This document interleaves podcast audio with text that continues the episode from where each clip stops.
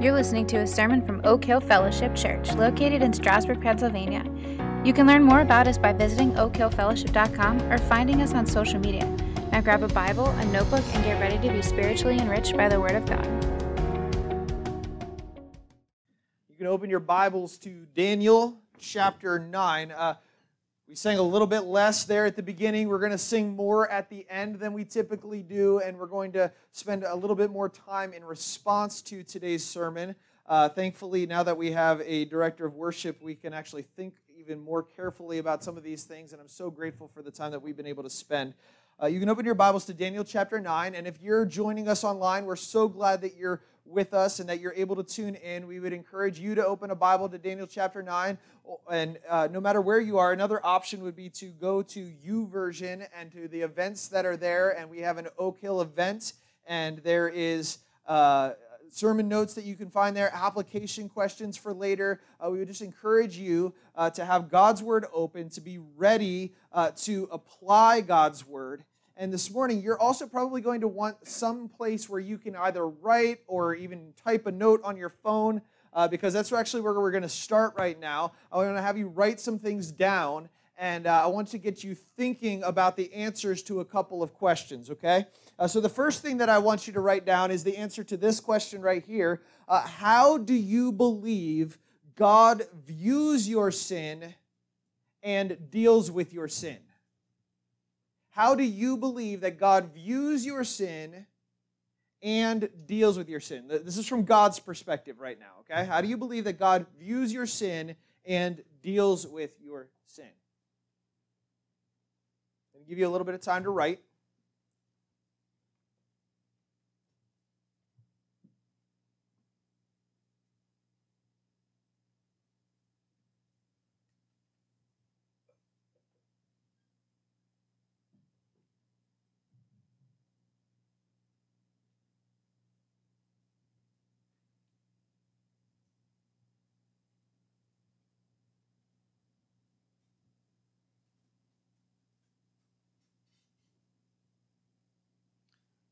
All right, I realize you might not have gotten the full theology of sin written down yet, but uh, I, want, I want to move to the second question now. How do you view your sin and deal with your sin? And I want you to be honest with that question. Not, not how are you supposed to view your sin and deal with your sin? How do you view your sin and deal with your sin. When you are confronted with a specific sin in your life, when you see, oh, wait, I shouldn't be involved in that, or I shouldn't be thinking that way, or I shouldn't be feeling that way, or, or I see something that I should be doing but I haven't, what is your typical response to that?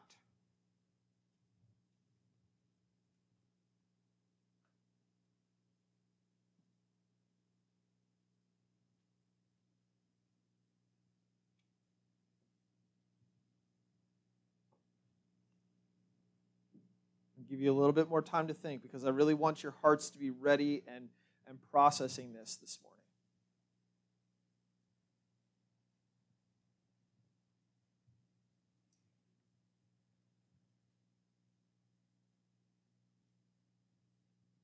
Okay, as you finish writing up the answers to those two questions, I want you to consider is there consistency between the two answers that you just wrote down? In other words, do you view your sin the same way God views your sin? Do, does, do you deal with your sin in the same way that God deals with your sin? Would both of those answers that you just wrote down be consistent with how the Bible says God views sin and deals with sin? Maybe your answers are consistent with each other, but they're not consistent with God's Word. We've been in a sermon series in the book of Daniel called Indestructible Kingdom.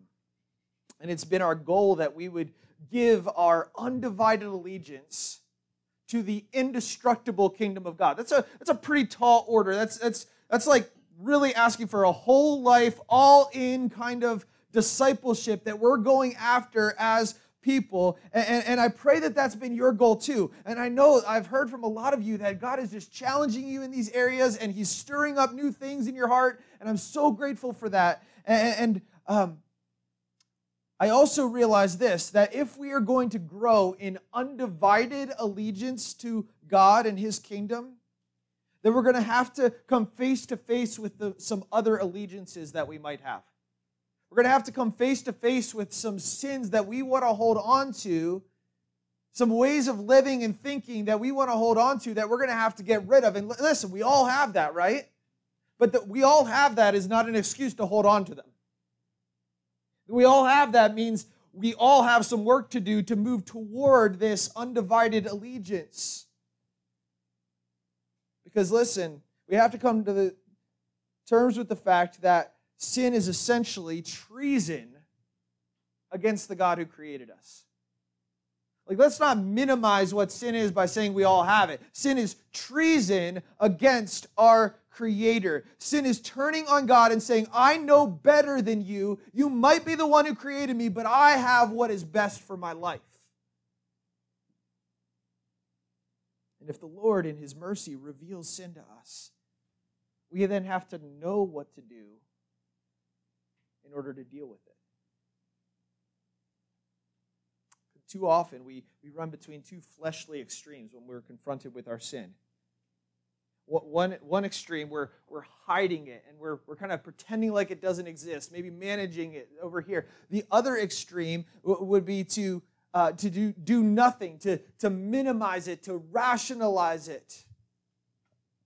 We say things like, well, well, I'm only human and we all sin and it's, it's no big deal because we're not under the law anymore. We're under grace. And so I don't have to really even think about sin. Both of those extremes of hiding or rationalizing our sin, they're inconsistent with the way that God deals with our sin in Jesus Christ. The thing that brings consistency between God's view of sin and our view of sin, the thing that brings consistency between God's way of dealing with sin and our way of dealing with sin is this listen, it's confession. Confession is what brings consistency between God's view and our view of sin.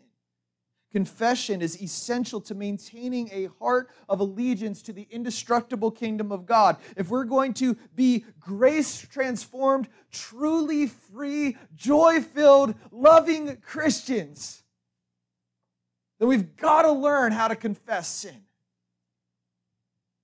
And thankfully, today we have a great tutor in confessing sin, and his name is the prophet Daniel. As we dig into chapter 9, we want to learn how to confess our sin truthfully because God redeems mercifully. Confess your sin truthfully, knowing that God redeems mercifully. So your Bibles are open to, to Daniel chapter 9, and we're going to look at verse 1. Daniel 9, verse 1. In the first year of Darius, the son of Ahasuerus, I butchered that just so you know. By descent, a Mede, who was made king over the realm of the Chaldeans. In the first year of his reign, I, Daniel, perceived in the books the number of years that, according to the word of the Lord to Jeremiah the prophet, must pass before the end of des- the desolations of Jerusalem, namely seven, 70 years. 70 years.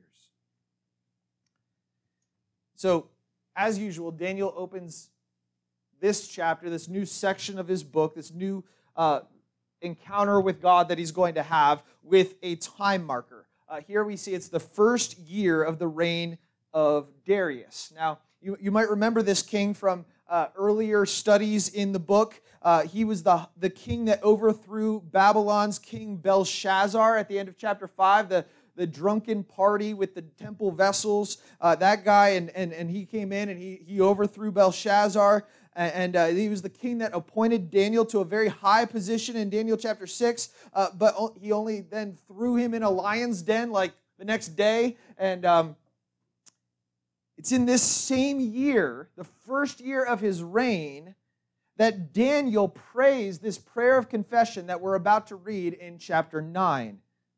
You, you might remember that the whole reason Daniel was thrown into the lion's den in the first place was because he was told to pray to no one but the king. And instead, he prayed three times a day with his window wide open to the whole world for the whole world to see and he would pray toward Jerusalem. So in Daniel chapter 6 we see Daniel's habit of prayer and in Daniel chapter 9 we get a window into the content of Daniel's prayer. At least one of them. And we find out in verse 2 that Daniel was prompted in prayer by the reading of Scripture. By the reading of Scripture. Like, like that's a really common pattern in the Scriptures, by the way. And we try to emphasize this often at Oak Hill. If you want to pray in a way that is led by the Holy Spirit, and you want to know that that wasn't just your pizza last night coming up, it wasn't just some darting thought that flashed into your head. You want to pray in a way that is led by the Holy Spirit, pray according to the word that He has inspired. Like we know the Spirit loves this book because he's the one who inspired human authors to write it. And so Daniel is looking at the prophet Jeremiah and he's he's reading this and he's inspired to pray. John Piper once wrote, uh, Where the mind isn't brimming with the Bible, the heart is not generally brimming with prayer. where the mind is not brimming with the Bible, the heart is not generally brimming with prayer. The source of Daniel's prayer was the scriptures themselves. And specifically, Daniel was reading the prophet Jeremiah, uh, most likely in chapter 25, because he perceived that the time of the exile was 70 years. Now, I don't think that this was like news to him, but he's just, I, I think this is what's happening. Remember, he was, he was carried off into Babylon as a teenager, right? And that was during the first siege of Jerusalem. So, right at the beginning of the exile is when Daniel went to Babylon. That was, that was 68 or so years ago. And he's an old man now, and he's reading Jeremiah, and he's like, wait a minute, our time's almost up. We get to go home soon. And he's believing what he's reading, and I also believe, though, that he was prompted by the scriptures to remember something else that confession precedes God's restoration of Israel to their land. So, just a few chapters after that, in chapter 29 of Jeremiah, where he, he would have been reading, uh, For thus says the Lord, when 70 years are completed for Babylon, I will visit you and I will fulfill to you my promise, and I will bring you back to this place. For I know the plans I have for you, declares the Lord plans for welfare and not for evil, to give you a future and a hope. Listen, then you will call upon me and come and pray to me, and I will hear you. You will seek me and find me when, what? You seek me with all your heart. You seek me with all your heart. We love the Jeremiah 29 11, for I know the plans I have for you. But when does it happen? When we seek him with all our heart. I believe he would have also remembered Solomon's dedication prayer at the temple that, that was describing Israel's coming rebellion. And when, when they prayed, God would hear them. So if my people who are called by my name humble themselves and pray and seek my face and turn from their wicked ways, then I will hear from heaven and I will forgive their sin and heal their land. Daniel sees that God's plan of redemption is unfolding, that the time of restoration is coming, but he also knew that he must participate in that restoration by seeking God's face in the confession of sin. I think we're sometimes afraid to confess our sin. If we say it out loud, we actually have to admit that there's something wrong in our hearts that needs to change.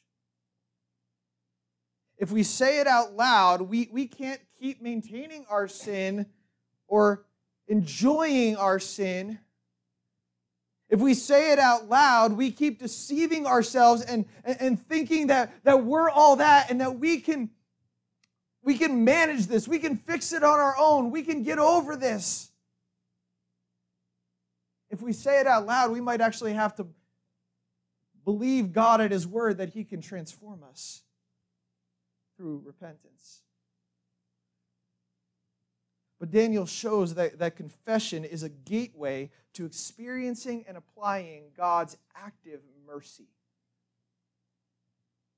Confession is a gateway to experiencing and applying God's active mercy. So we're going to confess our sin truthfully, knowing that God redeems mercifully. That starts here. Confess your sin truthfully. Confess your sin truthfully. So let's look at Daniel's confession in verses 3 to 19. We're going to read the whole confession here and then go back and notice a few things, okay?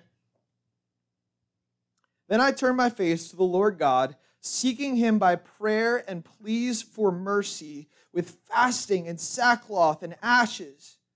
I prayed to the Lord my God and made confession, saying, O Lord, the great and awesome God who keeps covenant and steadfast love with those who love him and keep his commandments. We have sinned and done wrong and acted wickedly and rebelled, turning aside from your commandments and rules. We have not listened to your servants, the prophets, who spoke in your name to our kings, our princes, and our fathers, and to all the people of the land. To you, O Lord, belongs righteousness, but to us, open shame. As at this day, to the men of Judah, the inhabitants of Jerusalem, and to all Israel who, who are near to the, and, and those who are far away in all the lands to which you have driven them because of the treachery that they have committed against you. To us, O Lord, belongs open shame, to our kings, to our princes, to our fathers, because we have sinned against you. To the Lord our God belong mercy and forgiveness, for we have rebelled against him and have not obeyed the voice of the Lord our God by walking in his laws, which he set before us by his servants and prophets. All Israel has transgressed your law and turned aside, refusing to obey your voice. And the curse and oath that are written in the law of Moses, the servant of God, have been poured out upon us because we have sinned against him. He has confirmed his words, which he spoke against us and against our rulers who ruled us, by bringing us a great calamity. For under the whole heaven there has not been done anything like what has been done against Jerusalem. As it is written in the law of Moses, all this calamity has come upon us, yet we have not entreated the favor of the Lord our God, turning from our iniquities and gaining insight by your truth.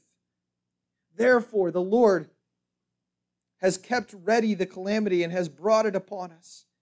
For the Lord our God is righteous in all the works that he has done, and we have not obeyed his voice. And now, O Lord our God, who brought your people out of the land of Egypt with a mighty hand and have made a name for yourself, as at this day, we have sinned and we have done wickedly. O Lord, according to all your righteous acts. Let your anger and your wrath turn away from your city, Jerusalem, your holy hill. Because for our sins and for the iniquities of our fathers, Jerusalem and your people have become a byword among all, the, all who are around us.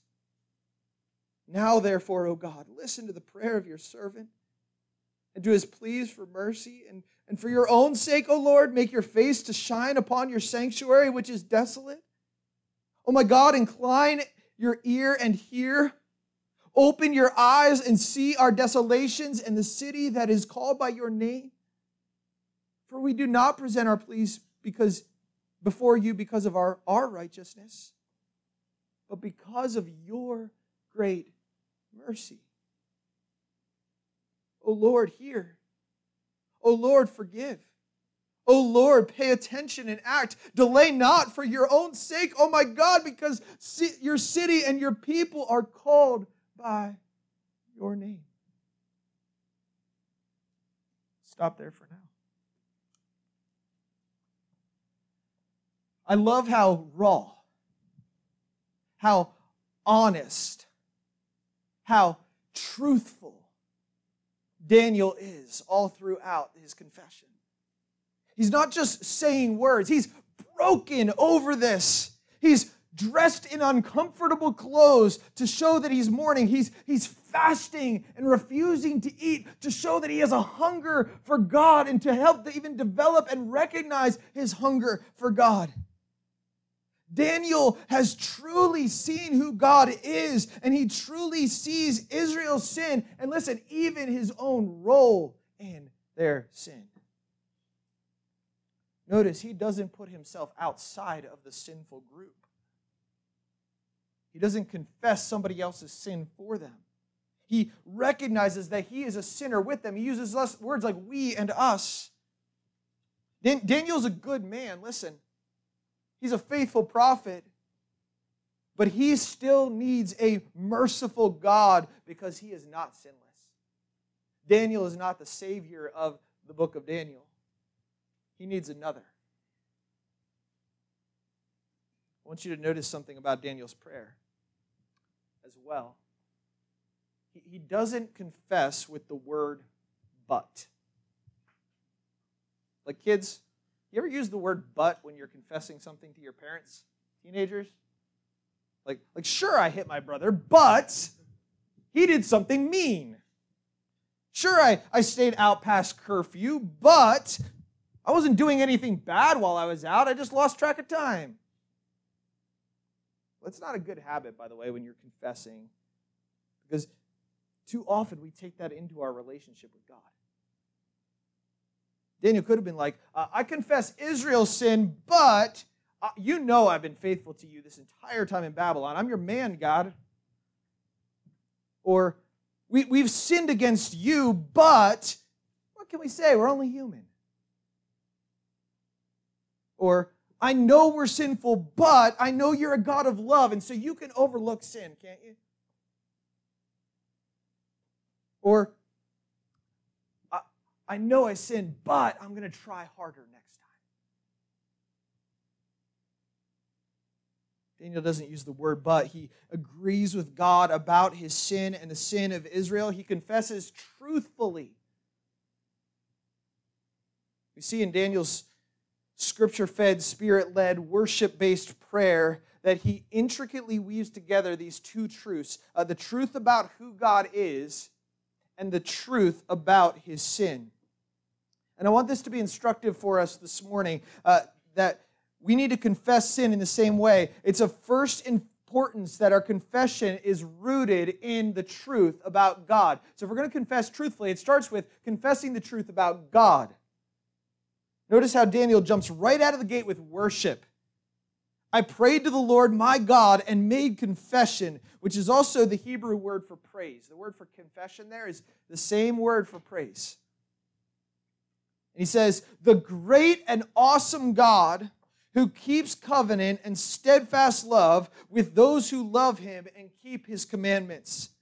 Daniel's confession is, is rooted in worship, and, and he confesses truth about God.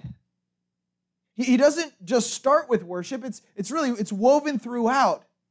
And, and he doesn't just focus on one attribute or one type of attribute of God, he, he focuses on many. And I think when we think about confession, we often think about God's more fearsome attributes. Can I use that word? You kind of know what I'm talking about, like his holiness, his wrath? And for certain, we need to confess because God is holy and fearsome and awesome. But confession is also stirred up by God's more relational attributes his love, his grace, his mercy. Because without those, confession makes no sense at all. And when confessing our sins before God, we need to confess the truth about all of God's attributes. So, so Daniel is sure to confess and worship both God's fearsome attributes and his more relational attributes. So look at, at God's fearsome attributes that are mentioned with me for a moment. They're going to be up on the screen for you. First, he's great and awesome. Look at Verse 4. You are great and awesome. You are, you are totally beyond us, God. Verse 7, he's righteous. He never once moves off of his perfect standard. He's always right in all his ways. Verse 16, he's angry and wrathful. He says, Let your anger and wrath turn away in saying that, Daniel gives us this sense that God has every right to be angry about sin. Our sin is an offense against who he is. Verse 19, he's, he's jealous for his name. De- delay not, O God, for your own sake. Forget, forget about what we deserve. You deserve better than us trampling on your name and dishonoring you and dragging your name through the mud. God's fearsome attributes make our confession necessary. Listen, He's holy and our sin must be dealt with. But it's His relational attributes that make our confession possible. God's fearsome attributes make our confession necessary, but it's His relational attributes that make our confession possible. And so often I think that people confess because they're only afraid of what God might do if they don't confess. They have this unhealthy view of both confession and God that He's just some angry, far off, distant curmudgeon. But they miss that confession is an invitation into relationship. It's an invitation out of hiding and into the light. It's an invitation for God to draw near to you because you're humbling yourself and recognizing yourself for who you truly are. It's an invitation across the threshold of His transforming grace. Notice how Daniel appeals to God's more relational attributes throughout the prayer. The, the relational attributes that Daniel mentions. He, verse 4 You keep covenant steadfast love. Verse 9 To the Lord our God belong mercy and forgiveness, He owns them. Verse 13 We have not entreated the Lord our God seeking His favor. Daniel is implying that if they would have just sought God, God would have been generous with His favor, but they refused. Putting off confession is putting off the generosity of God's favor. He also remembers that God is redeeming.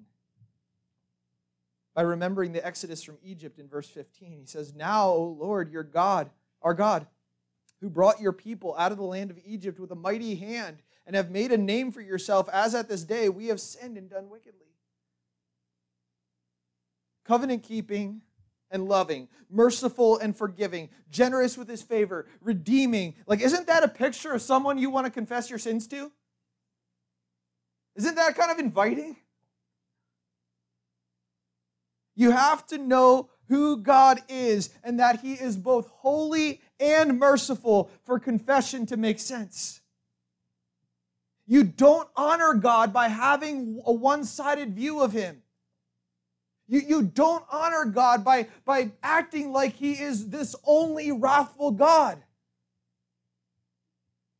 And you don't honor God by acting like He is only a soft God. And once you know both of these realities, confession is the only thing that makes sense. It's the only thing that makes sense. Understand, Daniel is not just repeating some theological terms here. Like, this is a God he knows. This is a God he's experienced in all of his fearsome attributes and all of his graceful attributes. And, and he knows he must go to God in confession because this is the only response. Think about that, all that Daniel has seen and experienced up until now. God's judgment in exile. Like he was part of the people that got sent out from the land. God's power in the visions that he's seen. But he's also seen God's protection in a foreign land. He's, he's seen his own rise to authority in Babylon. He's, he's seen God's protection of him and his friends in, in the lion's den, in the fiery furnace.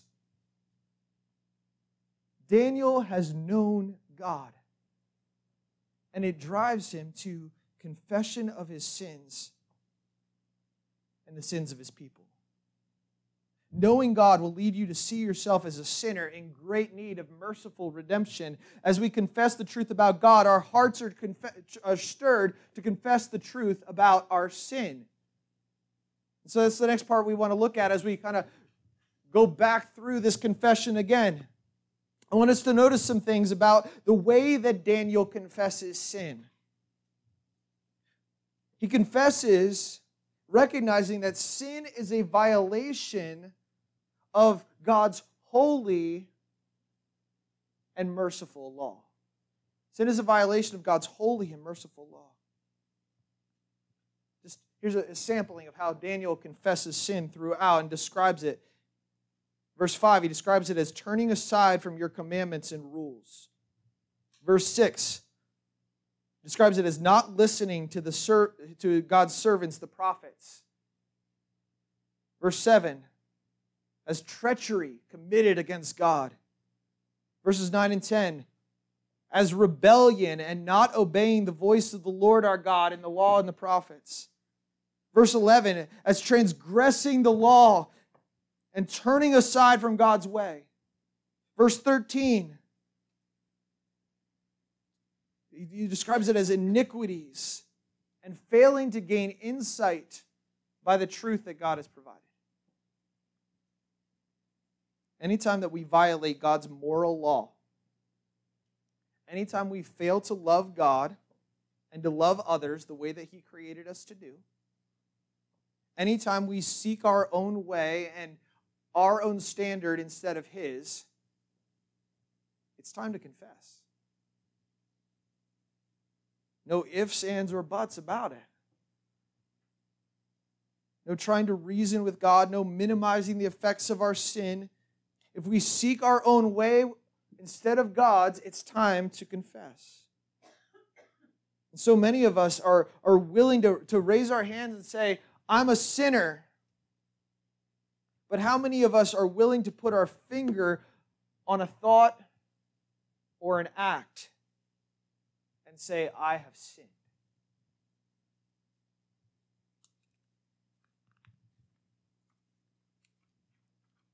It's hard. Hard to do but it's necessary. And that's because sin brings with it open shame. Sin brings open shame. Verses 7 8 both say, To us belongs open shame. Now, this was especially true for Israel because their sin had resulted in their removal from the land that God had promised them. So this is kind of like their dad was giving them a spanking in the middle of Walmart. Like, how, how shameful would that feel? And that may seem like a harsh thing to do, but listen, it's the reality of what our sin deserves. There's a reason people sin in secret and try to hide it.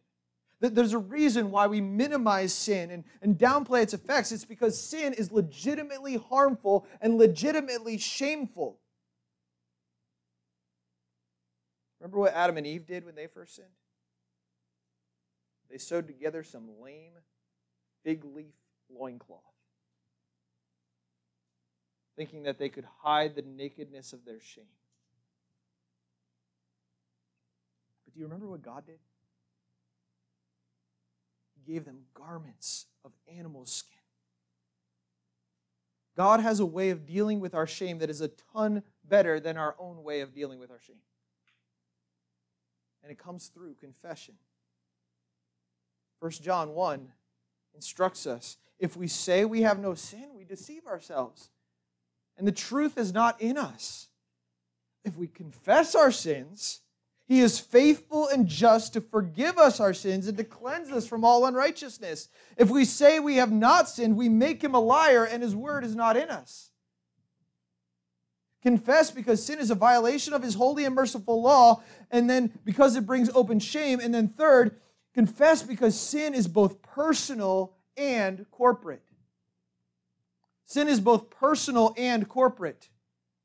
See, in our Western culture, individualism has taken over the way that we view our relationship with God, the way that we read the Bible. And so, any idea of confessing someone else's sin or confessing sin as a part of a whole is like almost impossible for us to fathom. Like, how could I be a part of something that maybe I didn't commit myself? But the biblical writers understood correctly that the sin of one brought judgment on the whole.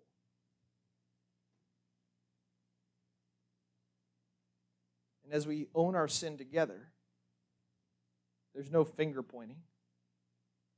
There's no confessing someone else's sin and saying, if they just did better, our church would be a whole lot better off.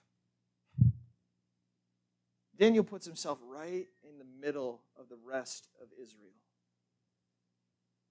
And he confesses alongside them. Verse 5, he says, We have sinned. Verse 6, we have not listened. Verse 7, to us belongs open shame. To verse 8, we have sinned against you. Verse 9, we have rebelled. Verse 11, all Israel has transgressed your law.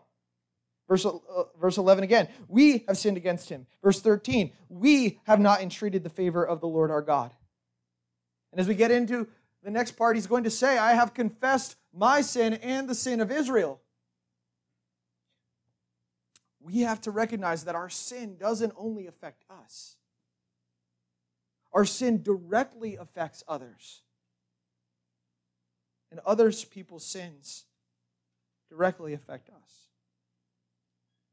We grow and we are stifled in our growth together.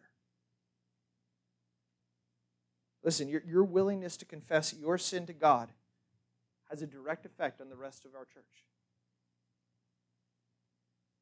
Your willingness to turn from your sin and my willingness to turn from my sin and pursue God's ways has a direct effect on the people sitting around you. We are a body. We either spiritually grow or we are spiritually stifled together. So there are times when we need to confess personal sins because of that. Ways that we as individuals have rebelled against God. This might be that you, you might be confessing that maybe you as a parent have misrepresented God the Father to your kids because you got impatient with them. That's sin that needs to be confessed. Maybe it's ways that you've let bitterness or anger rule your heart Maybe you've held something against your spouse for a long time instead of forgiving them as God in Christ forgives us. Maybe, maybe ways that we've loved the things of this world more than God. We've, we've turned people or things or image into idols and valuing those things instead of valuing God. Really breaking any of the Ten Commandments, even in our hearts those are times for personal confession.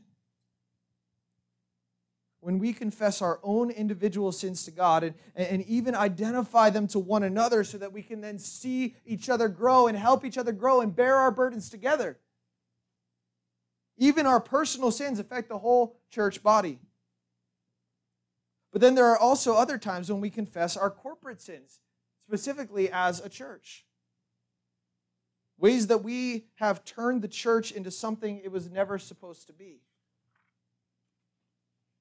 I know we have a great church, a healthy church.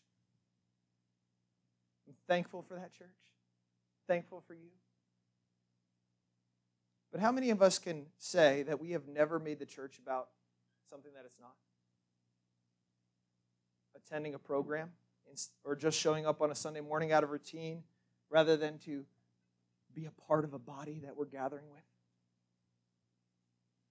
How many of us can say that we've never judged something going on in the church according to our own preferences or our self righteousness? Like, why in the world are they doing that?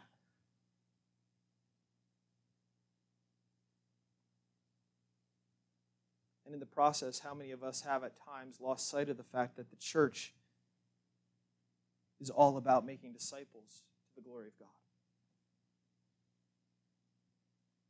How many of us have valued outward performance in the church? Maybe that's personal, putting on our Sunday best.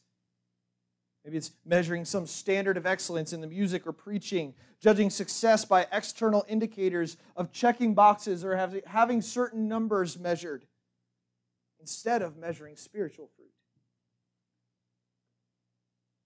Listen, Anytime we do that is trading God's desires for the church with our own. And when we see it, we, we don't point the finger at other members or leaders. We confess our part of the problem because we are all part of the same body.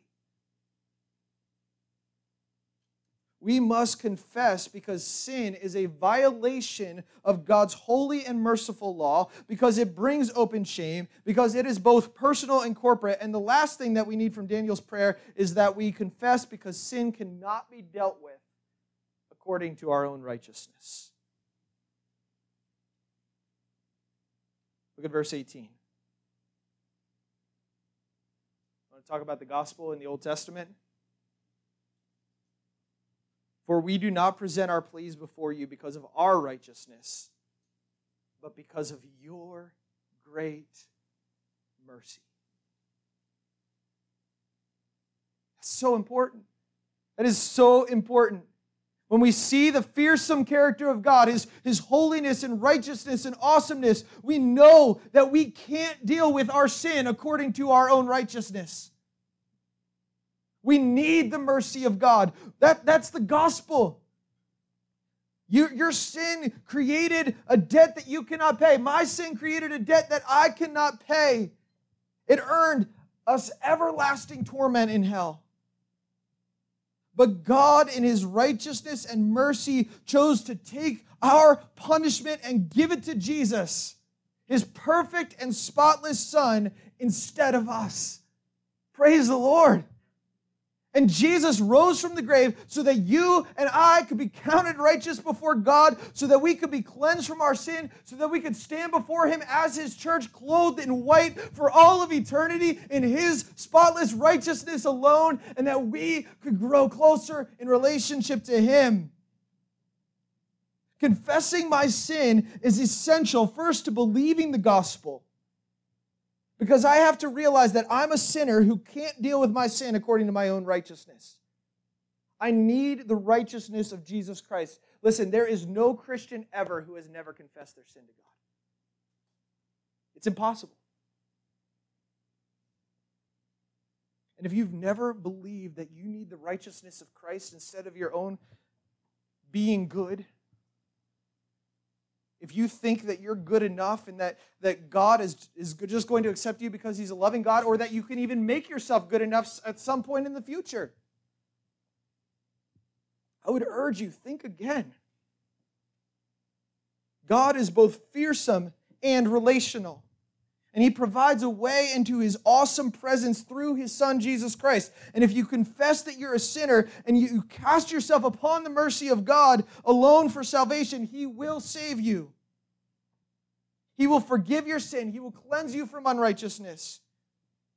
And for those who have already experienced that forgiveness, confession is essential to our regular ongoing experience of the gospel that David described earlier today.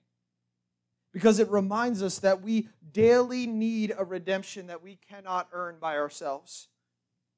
And we have a Redeemer who. We, have a continual need to be cleansed from our sin, for the active transforming grace of Jesus to wash away remaining sin in our lives. Yes, we are positionally righteous before Christ. But we all have remaining sin. Do you have remaining sin in your life? Raise your hand. Then you have confession to have. And you're not re-washing yourself in the blood. You're going to the same source and recognizing the same redemption that has been provided for you that you need so that you don't try to improve yourself in your own power.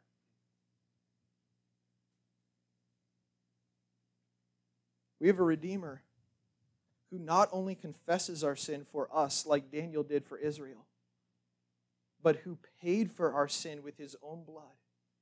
And whoever stands in God's heavenly throne room applying his blood and confessing his work before the Father so that we might be redeemed. And confession reminds me of the price that Jesus paid for the sins that I've committed so that I'll turn from them and embrace his righteousness. Do you confess sin regularly and truthfully? In your prayers of confession, do you acknowledge both the, the fearsome and relational attributes of God? Do you confess your sin truthfully? Are you truthful about your sin, or do you minimize it and rationalize it? you can confess your sin truthfully, knowing that God redeems mercifully. That's where we're headed in this next section, beginning in verse 20. Know that God redeems mercifully. So Daniel, like, dumps his heart out before God. And I wonder, like, if he ever questioned, is God going to answer? I mean, maybe he didn't because he knew the 70 years were coming and he knew that this was all God's plan, and so he knew he was praying in accordance with God's will. But, but have you ever questioned that? You, you pour out your heart to God for mercy, but you wonder if God actually wants to give it. Well, Daniel wouldn't have to question for very long. Look at verse 20.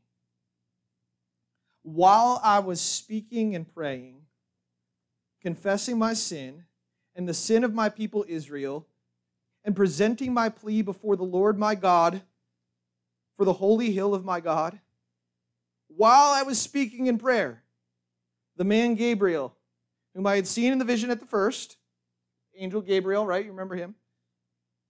He came to me in swift flight at the time of the evening sacrifice. He made me understand, speaking with me and saying, Oh, Daniel, I have come, I have now come out to give you insight and understanding. At the beginning of your pleas for mercy, a word went out, and I have come to tell it to you, for you are greatly loved. Therefore, consider the word and understand the vision. He's going to go into what that vision is. We see here that God is eager to redeem. God is eager to redeem. He loves it. He loves doing it. Daniel just starts confessing, and, God is like, "Go, Gabriel, go, go, give him the answer. Go now, go, go, go." And Gabriel's like, like, like apologizing by the end of Daniel's prayer. He's like, "I'm sorry it took me so long. I had to fly here to get here. Like if it was God going Himself, He would have probably gotten here by now. But I'm just tired." And but here's the vision. He gives this message. He's like, "I want you to know that your pleas for mercy have been heard." And you are greatly loved. Isn't that awesome when Daniel has just poured out of his soul confession? To hear those words, how sweet they must have been. You are greatly loved. Believer in Jesus Christ, when you confess your sin, swiftly hear the answer you are greatly loved because of Christ's work. It reminds me of the parable of the prodigal son. His son severely sins against his father. But upon his return, the father is running to greet him at the end of the road and to bring him in and to throw him a party and to show him abundant mercy and grace. That's how we need to view our confession. God is not reluctant to forgive, He is eager to redeem. How merciful is our God! And so then Gabriel tells Daniel uh, how God is going to do that. This is such an incredible prophecy that comes next. And I know it's like the end of the sermon, uh, but you're going to have to bear with like the hardest part of the sermon for the rest of the time, okay? Uh, that's how God ordered the chapter. I'm not, uh, you know, deal with it. Verse 24 70 weeks are decreed about your people and your holy city to finish the transgression, to put an end to sin, and to atone for iniquity, to bring in everlasting righteousness, to seal both vision and prophet, and to anoint a most holy place. So, what we are reading in these next verses are a detailed, specific prophecy about Israel's future redemption, specifically Israel. But we get to be included in that, and I'll show you where. But before we get to the breakdown of the times that God is going to redeem his people, uh, we see the purpose, the outcomes that he's going to accomplish in his redemption. You see, God is not only eager to redeem, he's also purposeful to redeem. So here are six purposes that God has for our redemption that he mentions in verse 24. He says, Finish the transgression. In other words, allow the full time of Israel's transgression to come. Let them get all their sin out. Put an end to sin. There's going to be a decisive victory over sin in these next 70 weeks that he's going to describe. Atone for iniquity. He's going to shed blood as the price to be paid for them to come into relationship with God. They would have understood that from the animal sacrificial system of the temple in their day. We understand it as we just sang. Jesus paid it all.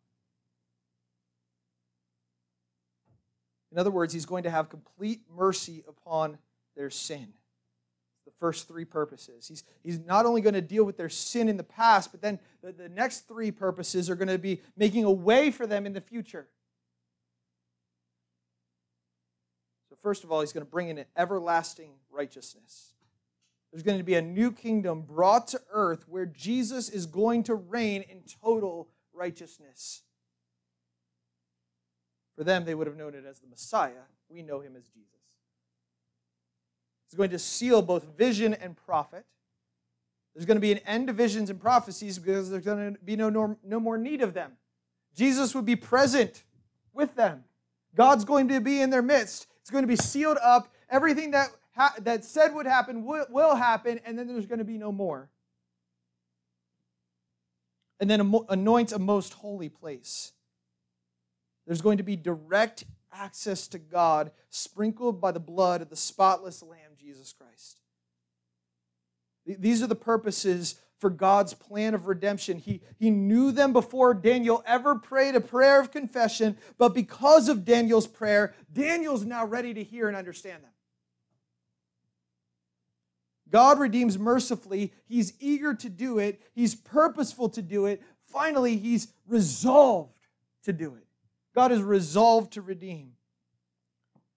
So he, he lays out the purpose for the 70 weeks, and now he breaks them down. The term for week, by the way, is literally uh, just the number seven. Seven. And so when we're talking about 70 weeks, we're, we're talking literally about 77s. Now, this is the point where you're going to have to stay with me, okay?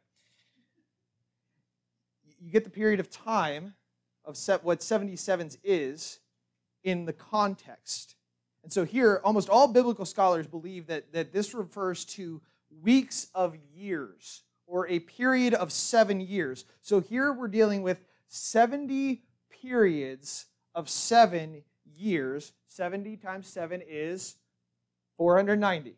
490.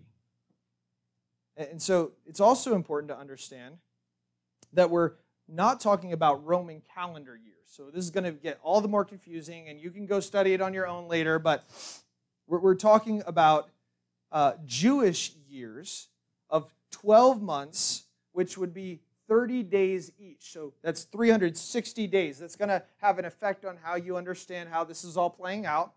I'm not going to do all the math for you, but I want you to understand if you ever go back and look at this. So, really, when, when thinking about this today, we're thinking about 70 periods of 2,520 days, or we're thinking about a time period of total 176,400 days. And in these three verses, God is going to use this amount of 176,400 days to outline the rest of redemptive history as it relates to Israel. This is amazing. Verse 25. Know therefore and understand that from the going out of the word to restore and build Jerusalem to the coming of an anointed one, a prince, there shall be seven weeks. Then, for 62 weeks, it shall be built again with squares and a moat, but in a troubled time. So we start with 69 of the 70 weeks. Uh, 483 Jewish years. And the event that starts that, if you look at at verse 25 again, the event that starts the first of the 69 weeks is the decree by a king to restore and build Jerusalem. Specifically, the streets, which is what the word squares refers to, and the moat, which would be the exterior fortressing of the wall of a city. And so, the, the event that starts it is the rebuilding, uh, the decree that rebuilds Jerusalem. The event that ends the 69 weeks is the coming of an anointed one. You ready to get excited? Okay. This isn't just math geeks that'll get excited about this.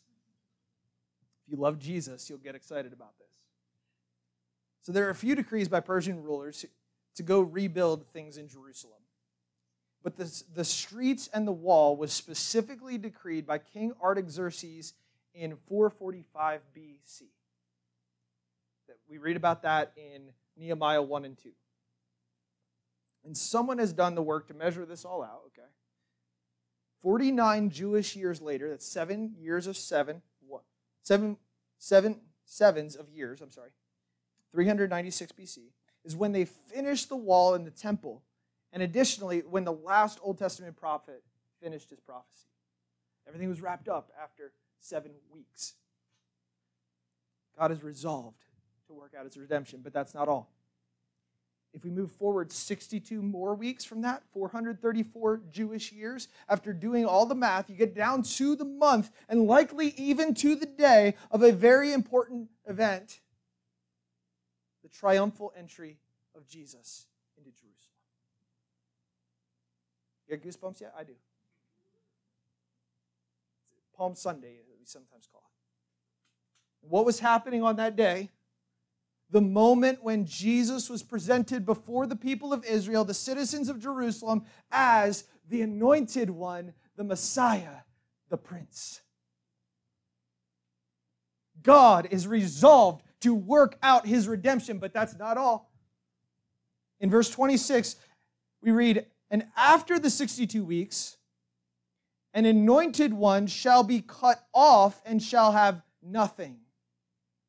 So, what happened just one week after Jesus' triumphal entry into Jerusalem? He was cut off. He was falsely accused. His clothes were stripped off. He was taken outside of the city. He was crucified. And from his own perspective, he was also cut off from God. My God, my God, why have you forsaken me? was Jesus' cry. And because he was forsaken, we can be forgiven. This was God's ultimate work of redemption. And it was how God was answering Daniel's prayer.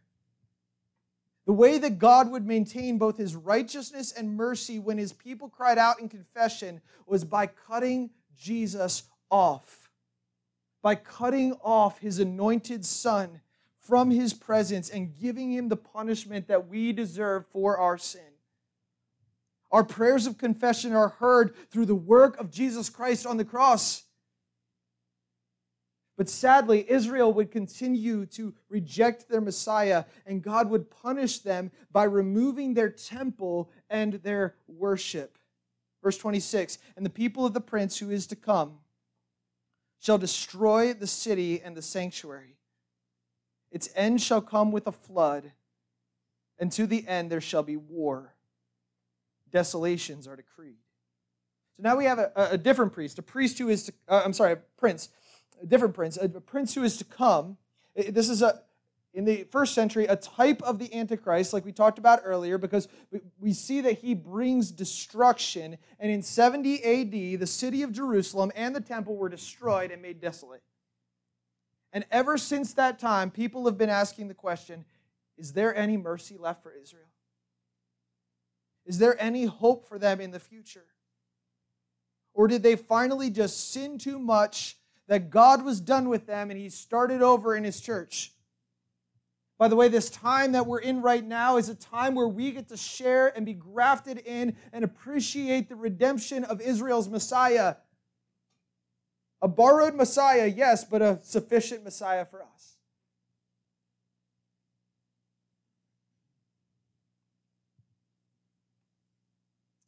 Question on the table then is there any mercy for Israel? That's where verse 27 and Daniel's next vision in chapter 10 come in. So far, we've talked about 69 of the 70 weeks, but the 70th week for Israel is delayed significantly until the full number of Gentiles come into the church. It's, it's still in our future. This current age wasn't in this prophecy because the vision was specifically about Israel's redemption. That was the direct response of Daniel's prayer. So look at verse 27. And he, the prince who is to come, the Antichrist, shall make a strong covenant with many for one week. And for half the week, he shall put an end to sacrifice and offering, and on the wing of abomination shall come one who makes desolate until the decreed end is poured out on the desolator. So there's a time coming in the future, a period of seven years. It could be very soon for us today, when Israel is again occupying their land, when they start worshiping God again. I believe by recognizing the true sacrifice of Jesus Christ, the Messiah. And where the Antichrist seeks to strip that away, and he makes a strong covenant with many to overthrow the true worship of God. But we know from Daniel's other visions and from Revelation that this is the moment of their ultimate and final redemption, where they see Jesus as their true Messiah and the time immediately preceding the destruction of the desolator and the return of Christ. If we, if we believe that God had all that planned out up until the moment of Jesus' return in Jerusalem, how much more does that build your faith that He's coming again? God has this all planned out. He always has. He is eager to redeem, He is purposeful to redeem, He is resolved to redeem. And so the question for you today is this Do you understand and trust God's plan of redemption through Jesus Christ? Do you trust it? Israel's anointed prince can be your prince too. If you would confess your sin and you would trust him for salvation, confess your sin truthfully, knowing that God redeems mercifully. So, we're going to respond a little bit differently to God's word today. We're going to, to sing an old hymn uh, that was written in 1772 by a man named William Cowper called There is a Fountain Filled with Blood. Over the history of this song, uh, people have tried to change the lyrics so that it would be a little bit less gory because we don't like the idea of blood having to cover for sin. But the song is a reminder that it's only the blood of Jesus can, that can wash us clean from the vile nature of sin. And it's a reminder that He's eager to do this. And so, what we're going to do is we're going to sing two stanzas. One of which uh, David specifically wrote, reflecting on this place of confession that we're talking about right now. And then we're going to read a corporate confession together. And then I'm going to leave some time of silence with that corporate confession on the screen. And I want you to take that in. I want you to make it personal, even make it specific if you need to. And then we're going to sing another verse, and then we're going to have another time of corporate confession, followed by another pause where you're spending time with the Lord. We're singing again, and we're going to have another time of confession.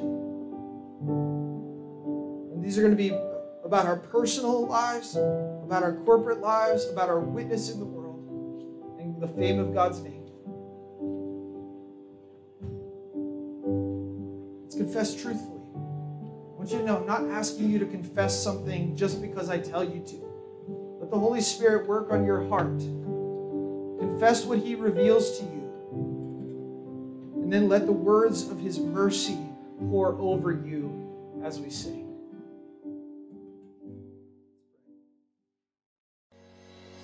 Thank you for listening to Oak Hill Fellowship Church. Stay connected with us by finding us on social media or by joining us Sunday mornings at 9 a.m. Until then, remember that you are loved.